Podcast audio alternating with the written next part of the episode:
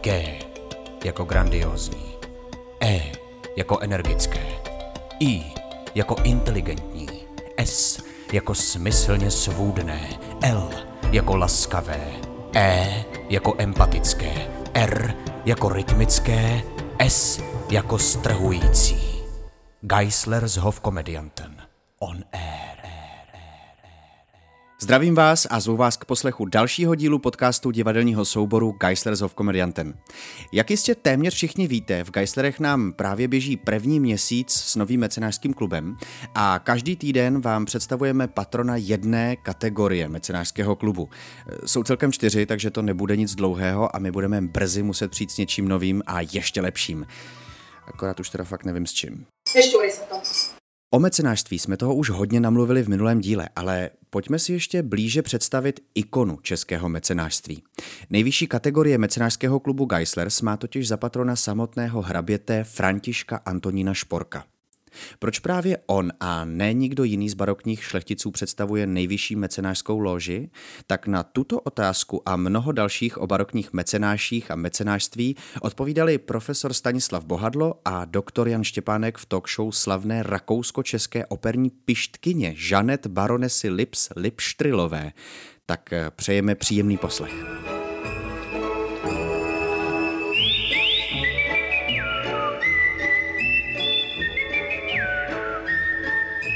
Guten Tag, meine liebe Freundin. Přátelé, mám pro vás důležitá zpráva. Skutečné umění je jako malá jiskřička.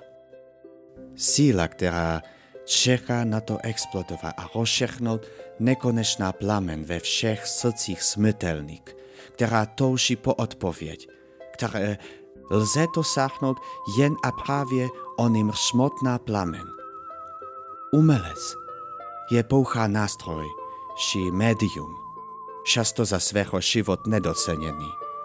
Udržuje jiskru neposkvrněná a nezaprodaná ve své ubohá upřímnost. Sám tato ticha však jeden smrtelník nesti nemůže. Nemůže svůj ochníček rozšerhnout znovu, když nemá pašiš na klid, ptělost a soustředění. Sic je pouhý smrtelník a z chléb živ je člověk. Jak jinak, než bez pomoci, by mohli vzniknout takováto překrásná dílo.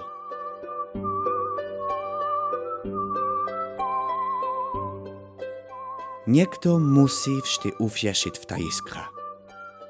Uchovat ji pro další generace. Tito lidé, mecenáš, pochopili pravý význam nesmrtelnost.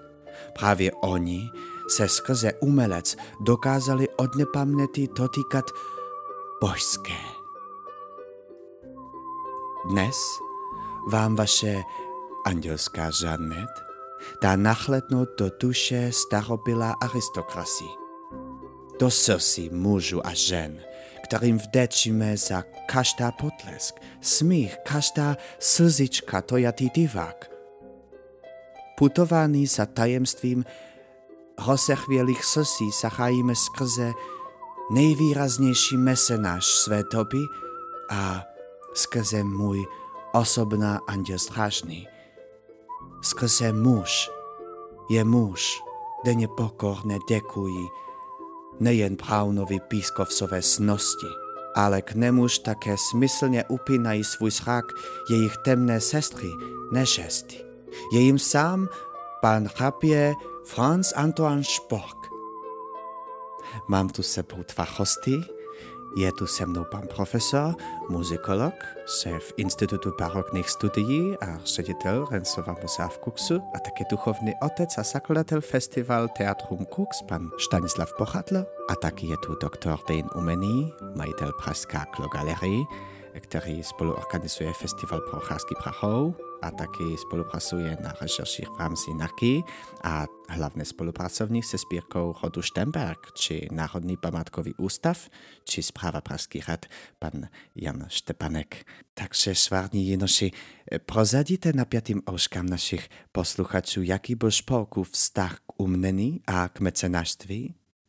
Díváme-li se odděleně na hraběte Františka Antonína von Šporka, tak nám to bude připadat, že jeho vztah k uměleckým oborům byl prostředkem k posílení eh, jeho autority. Obvykle se připomíná, že nebyl eh, jeho otec eh, šlechtického původu, respektive, že ten rod nebyl ve čtyřech generacích šlechticem a že to získal za ty vojenské zásluhy od císaře a že František Antonín v tom tedy pokračoval právě proto, aby z toho měl nějaký prospěch a že to eh, vypadá jako by to byla velká manifestace jeho vlastního ega, ale na druhou stranu je rozhodně eh, na místě eh, vnímat tu dobu baroka, kdy každý šlechtický rod a každý reprezentant každého šlechtického rodokmenu se choval stejně. A proč to dělala ta ušlechtila modrá se? Jaké byla jejich tehdejší pochnutka? Těch důvodů bylo několik. Eh, já to vždycky rozděluji, když hovoříme o podpoře kultury v době baroka na takové tři hlavní proudy. Jednalo se eh, o takzvanou investici do spásy, prostě ty duchovní záležitosti, a poté záležitosti reprezentace a třetí tou odnoží byla záliba toho člověka jako taková. Tyhle tři proudy se většinou dost mezi sebou mísily, byla tam ta role sociální, estetická a duchovní a asi v, ani v jednom případě nemůžeme říct, eh, že se jednalo skutečně o čistě investici do spásy nebo podporu církevního umění, protože dotyčný barokní mecenář v tom logicky hledal i způsob své reprezentace třeba před poddanými, před padovníkem i před svou vlastní sociální skupinou. Těžko bychom v tom hledali nějaké rozdíly, proto eh, že se všichni snažili jednak eh, oslavit eh, svoji starobilost, jednak svoje zásluhy předků a pak... A možná taky vlastenectví, ne? Chalo přece v této době nějaká role. Patriot. Se mi úplně chlupí ješí při tom slovo tak eh, v tom období baroka to byla také hodnota, na kterou se většina těch šlechticů jaksi odvolává a staví se do, do role toho dědice eh, kulturního, ale také technického, vědeckého.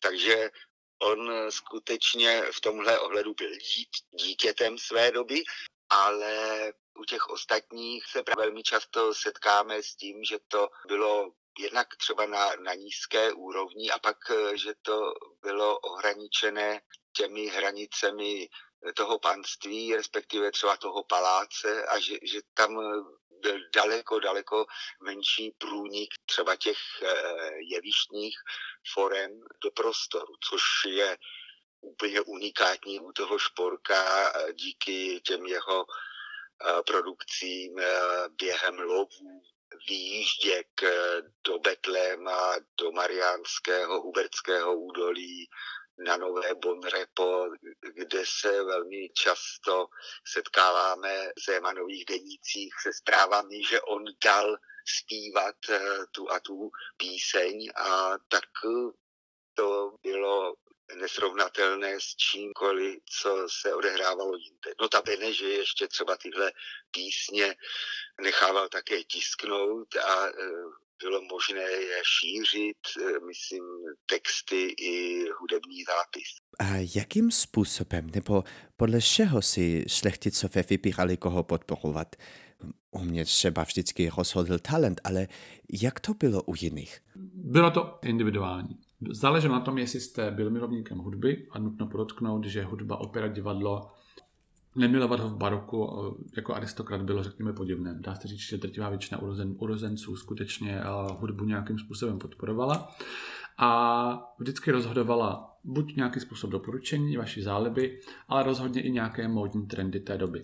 A určitě hrála roli i vytíženost umělce, případně finance, které s tím byly spojené, protože bylo nepsaným pravidlem, že když byl někdo významný umělec, tak se mu samozřejmě musí zaplatit docela dost peněz, kdežto eh, na nějakém malém venkovském panství bohatě stačilo nechat si napsat hru nebo skladbu od nějakého místního učitele nebo varhaníka, což se samozřejmě dělo.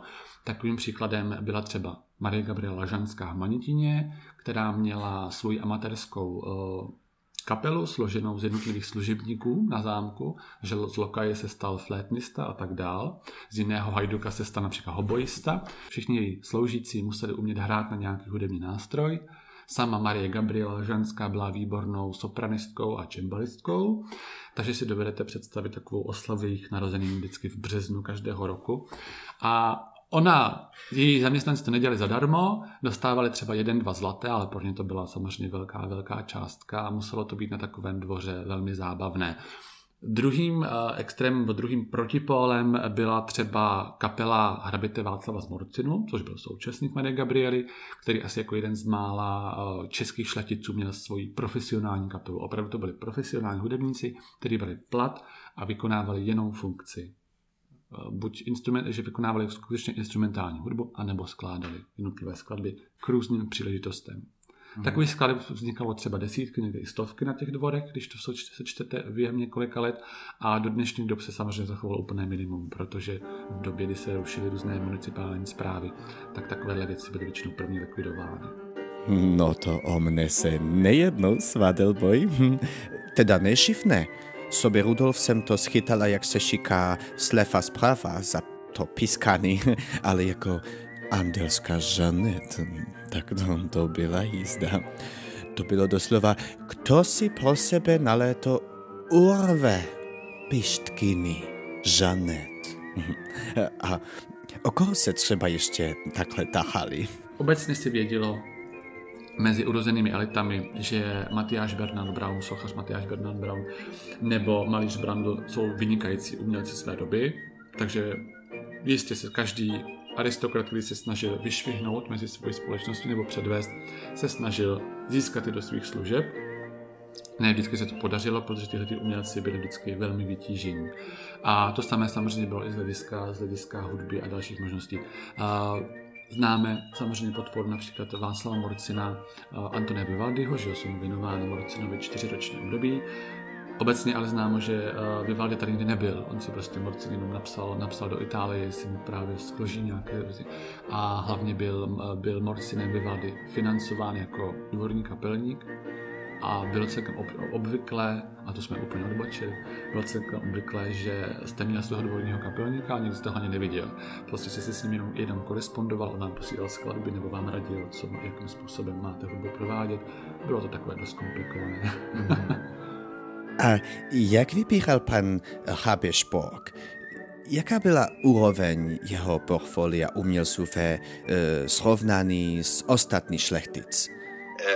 Je pravdou, že on eh, celé ty náklady, stálo to přece hodně peněz, eh, investoval velmi prozíravě, ale ve své době ty architekty, malíře, sochaře, mědiritce, puškaře dokonce a všechny ty další umělecké eh, profese. To nebylo zkrátka jednoduché a vidíme, že, že v tom měl velmi dobrou uh, ruku a že měl buď sám velmi dobrý vkus, respektive, že si nechal poradit a reagoval na nějaká dobrozdání. A ve výsledku je galerie těch Eh, jeho umělců, tedy skutečně eh, nevýdaná a právě tady nastupuje to srovnání s tím okolím, řekl bych na umělecké úrovni těch eh, zadávaných, poptávaných umělců a konec konců i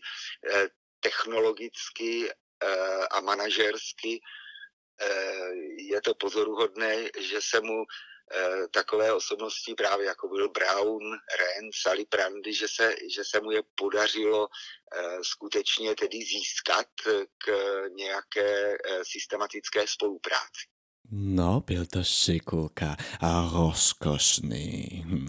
Jak měl ty svoje řebečky umělecký pěkně do latě srovnaný teda, no.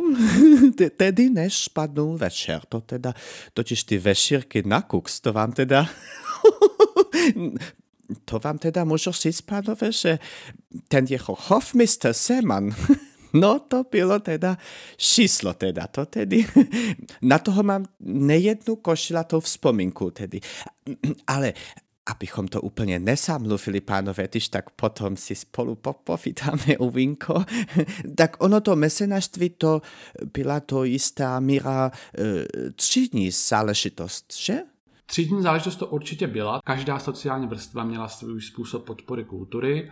Samozřejmě panovník měl ten nejsilnější, druhý nejsilnější měla zřejmě ta církev a tu považuji z tohoto úhlu pohledu za tu církevní aristokracii, protože tam měla ty možnosti na rozdíl od běžného člověka a potom tedy duchovní aristokracii a tu světskou aristokracii, případně města a místní samozprávy. Pohybujeme se ale v době, kdy nemáme tady různé úřady a spol jako dneska ministerstva a máme tady panovníka a máme tady jednotlivá panství, mm. a což byly, když to řeknu velmi zjednodušeně, státy ve státě takže každá, každé to panství si dělalo tu kulturu trošku po svém. Jak vlastně vypadala ta podpora o šlechtic? Nebo abych eh, byla konkrét, jak už pork? Eh, je právě otázka, jak eh, to vezmeme. Někdy si představujeme, že ten mecenát, že to je fenomén, kdy ten dárce věnuje na něco peníze, a dává to tomu umělci. Jenže tady eh, v těch eh, aristokratických zakázkách na konkrétních panstvích samozřejmě šlo o to, že to byly velké částky, ale zároveň eh, ten umělec třeba pak už si nemohl rozhodovat o tom, za co ty peníze utratí a víceméně naplňoval přání toho zadavatele, takže ty peníze eh, jakoby šly na to umělecké řemeslo ale ve skutečnosti ten výsledek zůstával tomu, kdo to financoval a ten výsledek v případě Šporka pozoruhodný naprosto v některých těch oblastech zcela výjimečný, daleko převyšoval třeba analogické zakázky jiných aristokratů, kteří si zdobili Eh, svoje panství. A navíc eh, už to pojetí Kuksu, bavíme-li se tedy právě o jeho nejoblíbenějším eh, panství hradišťském, tak on to přece už předem deklaroval, že tam vznikají lázně a že to je zařízení, které nemělo primárně sloužit jenom nějakému hedonismu toho hraběte a jeho nejužší rodiny, řekněme, ale že to byl otevřený prostor, což samozřejmě povyšuje eh, ten mecenát. Eh, kdo ví, jestli on by věnoval tolik eh, prostředků na to, kdyby nepočítal s tím, že, že to bude něco pozoruhodného a příjemného pro ty návštěvníky. Takže navíc tedy ještě lázně se všemi těmi eh, v plenéru eh, stojícími eh, uměleckými díly byly určeny i těm nearistokratickým návštěvníkům lázní, včetně v podstatě i prostých lidí, kteří tam mohli přijet. Jak se to vlastně vyplásilo? Investovat do kunst, umění. Z dob svého mladí si dobře pamatuju, jak se vyplásilo investovat do uh, schauspieler, herečka nebo zpěvačka. Ale to asi nebylo ono, že? Uh, rozhodně to bylo finančně náročné, takže bych řekl, že bych to měl hodně zjednodušit a generalizovat, že se to nevyplácelo asi nikomu. Ale jednalo se o takzvanou investici do společenského kapitálu, mm-hmm. zejména u té aristokracie světské. Když jste podporoval umělce, dával jste tím své sociální společnosti najevo, že máte peníze, že jste mocný a významný člověk, i když to možná nebyla úplně pravda. Mm-hmm. Typickým příkladem, když zabočíme do sféry výtvarného umění, byl Felix eh, Sekerka ze Seči z hrabě Vršovec, který měl tady na začátku 18. století v Hybernské ulici velký palác naplněný stovkami nádherných obrazů, tapisérií, benátských zrcadel. Ten člověk byl de facto naprosto bezvýznamný, jenom měl dobré kontakty se Saskolémburským a císařským Habsburským dvorem, kde jeho sestra byla, řekněme, velmi dobře exponovaná jistý čas a díky tomu nazbíral obrovské množství umění. My nevíme, kde na něj vzal peníze, ale zřejmě to sbíral jenom proto, že nejen, že to umění miloval, ale právě, aby se skrze umělecká díla, na jejíž podívanou zval právě své okolí, významné muže té doby, tak sebe jak se začlenil do vyšší společnosti, do které úplně nepatřil. No sekirka. A jak ta jeho galerie vypadala? Nebyla to institucionální galerie, hovoříme o takové, řekněme, privátní galerii, kdy skutečně představte si velkou místnost, kde máte každý centimetr na stěně zaplněný výtvarným uměním. Takových galerií tady bylo víc. Ta Sekerková nepřežila příliš dlouho, už 30 let, respektive existovala asi 30 let, ale po jeho smrti byla rozprodána. A protože jeho potomci neměli samozřejmě absolutně potřebu mít tak velkou sbírku různých holandských a českých, českých uměleckých děl a umělců, ale Galerie, která přežila dlouho, byla třeba například uh, galerie rodu Černín z Chudenic v Černínském paláci, dnešním sídlu ministerstva zahraničí. Do těch galerií uh, se mohl, nechci říct každý, ale řada lidí podívat někdy za vstupenku, někdy se jenom museli objednat a byly veřejně, veřejně, když to zjednoduším, byly veřejně přístupné mnoha lidem, aby skutečně mohli obdivovat výtvarná díla, aby mohla obdivovat výtvarná díla široké spektrum lidí v Praze nebo nebo jednotlivých návštěvníků, kteří do Prahy zavítali. I v různých mezinárodních průvodcích samozřejmě figurovaly tyhle ty galerie, takže byste určitě našel, řekněme, několik desítek cizinců, týdně, kteří takové galerie v Černínském paláci nebo galerii v Černínském paláci navštívili. Na těch mě napadá otázka, když už se bavíme o ta galerii, padělalo se taky? Samozřejmě se i padělalo a samozřejmě se i kopírovalo. Eh, je známo, že například to ze Schwarzenberku příliš eh, nepodporovali nákup uměleckých děl, Rod Schwarzenbergu je dlouhodobě znám svojí, řekněme, hospodářskou racionalitou, a, takže tehdejší knihy ze Schwarzenbergu se spokojil dokonce s kopiemi Rembrandtových děl, jenom proto, aby je měl zastoupené ve své galerii, ale nechtěl za ně samozřejmě utrácet. Ne, rozhodně nemůžu říct, že by nepodporovali umění, že bychom jim křivdili. Podporovali určitě výstavbu rezidencí, na kterých rozhodně nešetřili podporovali hudbu a divadlo, nemohli si dovolit šetřit na své reprezentaci u dvora, která stála spoustu peněz, ale netrvali na tom mít ve své galerii zastoupené originály. Nesta- nehrálo to prim v té době. A Schwarzenberg, natýrlich, taková snouse, že? Ale stálo to přes jen velký penis. Jak to měli sluchy? Satlušovali se aristokraci kvůli umení? V době baroka ta ekonomická možnost nehrála takovou roli, protože barokní aristokrat bez dluhů nebyl aristokratem. Někteří aristokraté nebo šlechtici byli schopni se zadlužit úplně enormně. Například jednotliví členové rodu Bukvojů byli schopni zadlužit se až na 80% hodnoty svého majetku. Morcinové také rozhodně nešetřili, ale tam bylo rozhodující, jsem členem starého významného rodu, musím utrácet a to, že na to nemám, je nepodstatné. Mein Gott!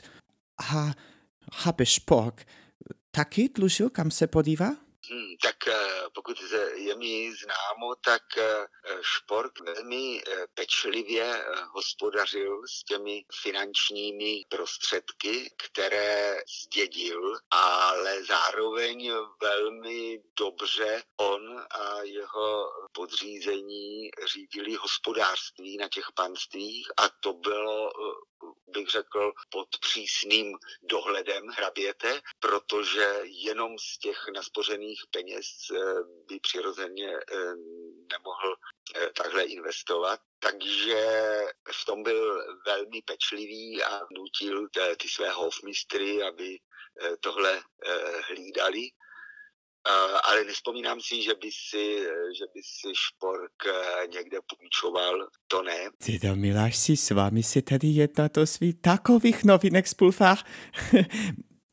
ale jak to probu splasili? Samozřejmě, zejména u Bukvoju a u dalších rodin to končívalo buď sekvestrací statku, to znamená, že vám přišel jednoho dne dekret a pán, který se stal správcem toho statku a vy jste dostal určitou rentu na rok, kterou jste, když jste překročil, tak jste zkrátka měl smůlu, a nebo to potom končilo rozprodejem těch panství, což bylo méně časté, ale dělo se to, dělo se to obvykle, nebylo to jako, nebo bylo to méně časté a snažili se tomu všichni předejít, ale uh, ne každý tomu unikl. Například, když zemřela Marie Gabriela Hranská, zmíněná, tak ona měla panství Manětin, Chříč a ještě několik dalších. A ty její dluhy se nasčítaly na asi 600 tisíc zlatých, což za takovou sumu jste si mohl pořídit několik panství velkých v Čechách, takže skutečně měli její potomci co dělat a pokud je mi známo, tak nejen, že dvě třetiny těch statků nemovitostí museli prodat, ale ty zbylé dluhy platili až do roku 1938 s tím, že připomínám, že Marie Gabriela Lažanská zemřela v roce 1758. Že skutečně spláceli velmi dlouho. Ale například díky tomu máme krásně zachovaný barokní zámek v Manitině, protože potomstvo hraběnky nemělo peníze na to, aby podniklo nějaké velkoryse klasicistní nebo novogotické přestavby. Ještě bych se rada vrátila k pan Hrabe Špork. Věděl byste, Milášek, kolik ho ta naše legrace, co jsme spolu provadili, stála? Tak eh, já myslím, že řadu věcí víme úplně přesně, pokud se nám eh, dochovaly nějaké účetní eh, historické prameny. Víme třeba, teď eh, neřeknu tu částku, ale máme třeba účet od Matyáše Bernarda Brauna eh, z roku, myslím, 1731, když právě dokončoval v Betlémě to kladění tří králů a on tam eh, položkově, dneska bychom řekli, vypsal, eh, kolik tam bylo těch sošek andílků a dalších postav a vystavil tato účet, ale byla to jaká, jakýsi standard, který ten umělec účtoval, řekněme, i ostatním zadavatelům. A třeba u toho Michaela Heinricha Rense eh, máme také zprávy, eh, musel bych to eh, spočítat, ale on přesně vystavoval účty Šporkovi za to, kolik připravil těch matric měděných desek a virilie a kolik pak z nich udělal tisků takže z toho by se to dalo vypočítat. Eh, teď je samozřejmě otázka, s jakými příjmy nebo s jakým majetkem hospodařil a jak velké eh, procento nebo promile eh, to pro něho představovalo. Ale tak to takhle si netroufu z fleku říct. Každopádně vydával tedy velké částky na své umělce a ještě když mluvíme o tom mecenášství, tak eh, vlastně do toho spadá také eh, filantropie. To ve stejné kategorii té sebereprezentace, o které jsme mluvili, tam prostě, kde, kde končí to sebeuspokojení a začíná nějaká činnost, která přesahuje toho investora eh, do kultury, případně do té filantropie, tak tam to byla velká služba Eh, lidem v okolí i z dalekého okolí. V případě těch hospitálů, tím, že spolufinancoval eh, třeba invalidovnu v Praze a že měl ty špitály na více místech a že to vlastně velmi pečlivě také ekonomicky zakládal, získal pro ně ty eh, donátory. On sám vlastně získával zejména mezi aristokracií osobnosti z řad eh, přátel a také třeba návštěvníků eh, těch lázní, kteří složili nějaký obnos na účet nadace a to byly peníze, které přinášeli úrok a z toho se vydržoval eh, chod, údržba toho objektu, ale i financování eh, těch nákladů eh, na, na hospitálu. Takže balík. A jak se to má s aristokracií dnes? Platí kultura? Je to hodně široké a hodně rozdílné konec konců jako v době baroka.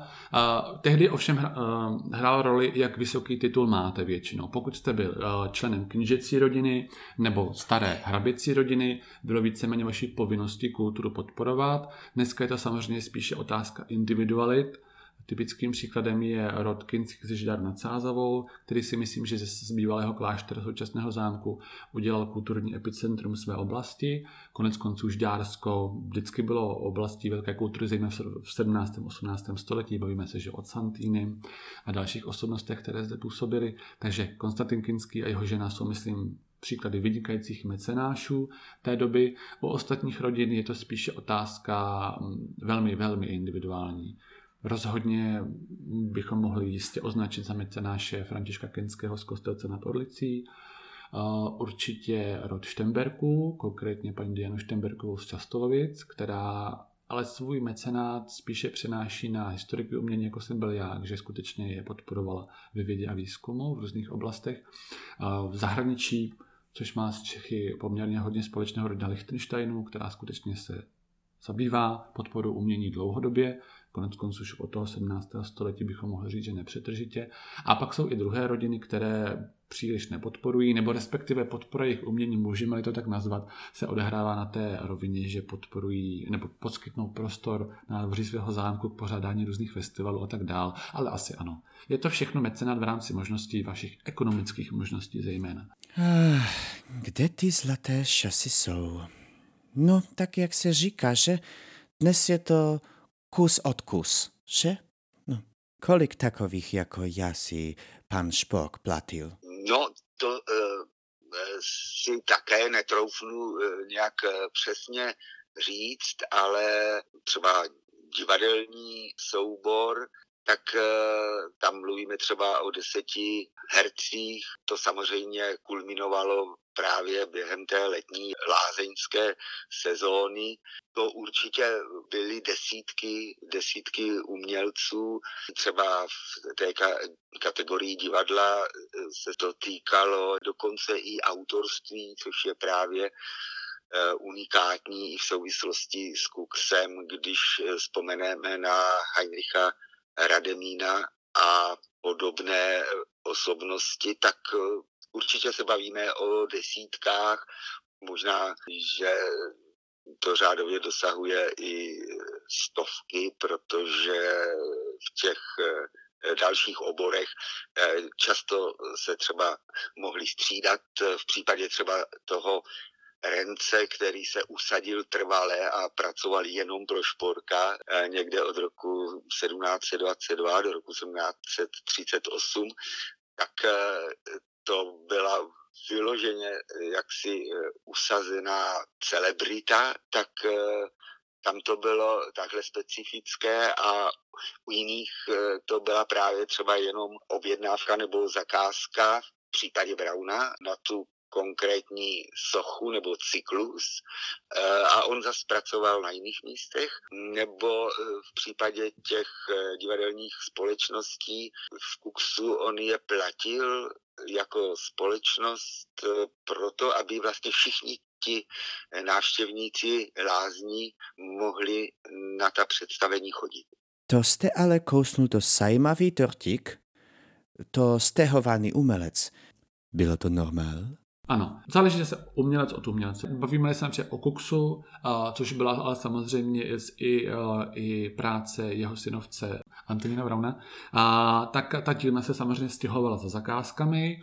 V mnohých případech se nejednalo o dílnu nějakou pevnou, to znamená, mám svých deset zkušených řemeslníků a, nebo učňů, vezmu si je sebou na tu zakázku. V některých případech tam pracovali samozřejmě lidé místní, takže si tam vždycky točilo určité spektrum, růz, různorodé spektrum lidí, kteří někteří byli poddaní těch jednotlivých objednavatelů a část samozřejmě byli ty kmenoví zaměstnanci, kteří samozřejmě přijížděli s tím umělcem na to konkrétní místo.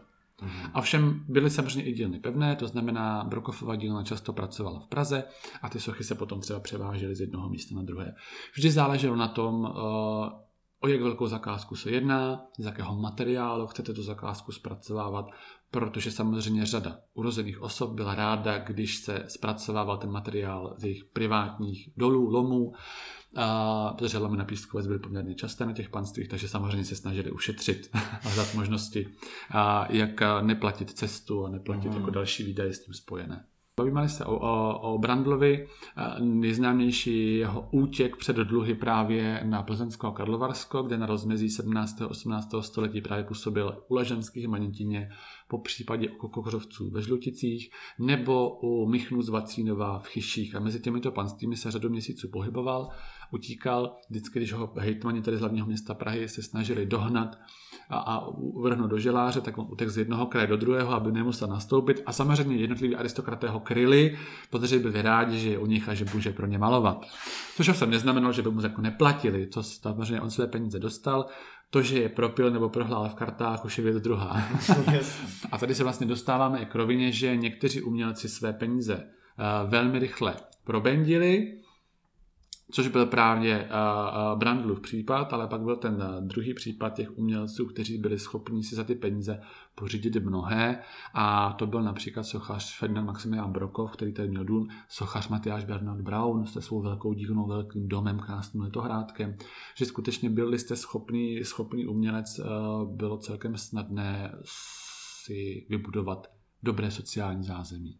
Tak to máme patli patli. A teď se neuraž, Milášek.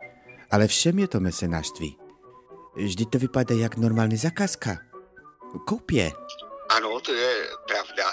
Ale na druhé straně eh, my bychom eh, tady v Čechách, ale eh, většinou kdekoliv jinde v Evropě, obecně řečeno nenašli takového šlechtice, který by zpřístupňoval eh, zadarmo i divadelní a hudební představení, jako to dělal Špork, protože on eh, v Kuksu, tedy řekněme ještě navíc ne přímo v metropoli, ale ve svých lázních, kde i ti Eh, neurození eh, měli právo se zúčastňovat eh, divadelních představení v Houseu nebo operních v plenéru případně.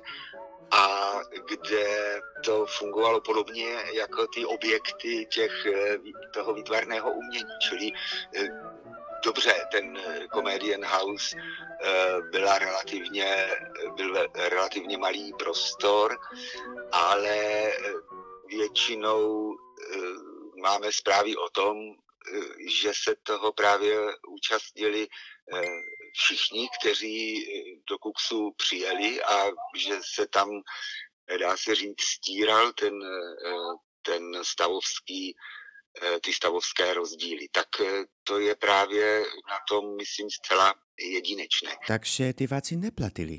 Ne, ne, ne, ne, ne, ne.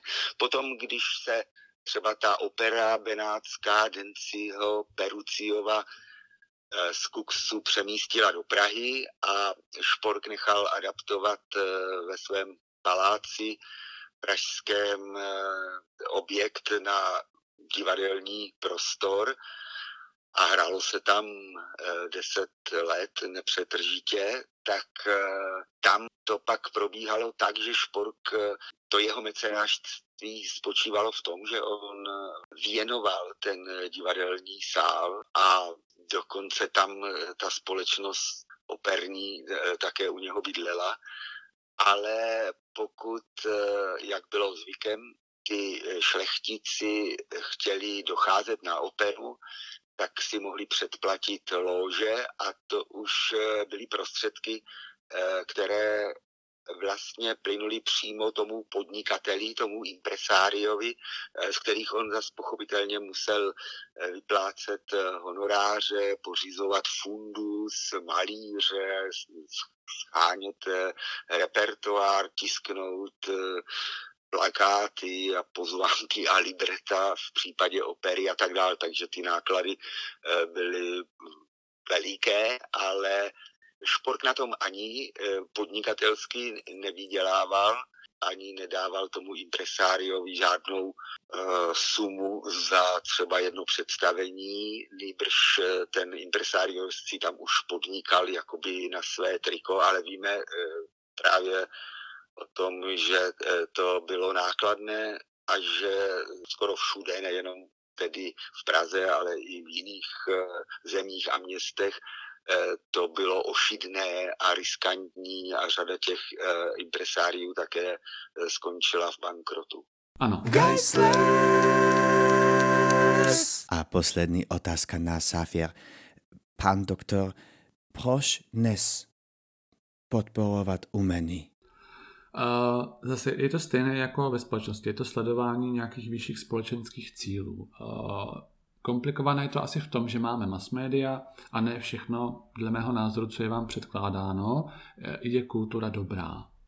Nechci říkat kvalitní, nekvalitní, vždycky je to subjektivní záležitost, ale podporovat umění a kultura se musí už jenom proto, že tím určitým způsobem vzděláváte veřejnost, vzděláváte sebe, kultivujete tu veřejnost a to si myslím, že je rozhodující, protože eh, v dnešní době, kdy na vás z různých stran útočí různé vlivy a estetické proudy, je dost obtížně najít si eh, takovou kotvu nebo ten pevný sloup, ke kterému se můžete uh, přivázat nebo připoutat.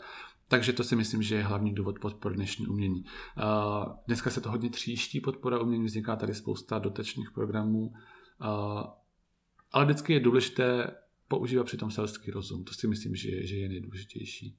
Určitě by hodně lidí by protestovalo, ale důležitý je selský rozum a jakási vize vyššího cíle, že to, co děláte, má smysl. Mm-hmm. Na to mne napadá taková motivačná schrnutí. Popravdě a citech lačný, najdi múzu, sobě vlastní, podporovat ich hned začni. Že? A herr profesor, co pro vás znamená kultur?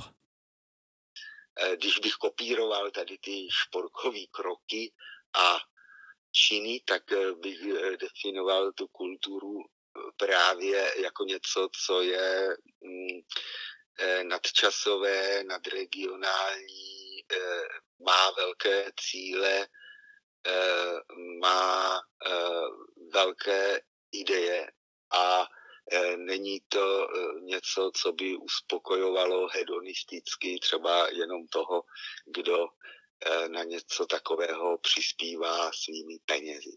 A na to by se zase dalo říct, Skulptur tou nejtal tež, pesný, pestak v tváři brzy sejteš. A to je velká pravda. A to je ode mne všecko. Louší se s váma andelská Žanet, má milá ouška a zase brzy u mne naslyšenou. Pane doktor, pan profesor, neudikejte mi nikam.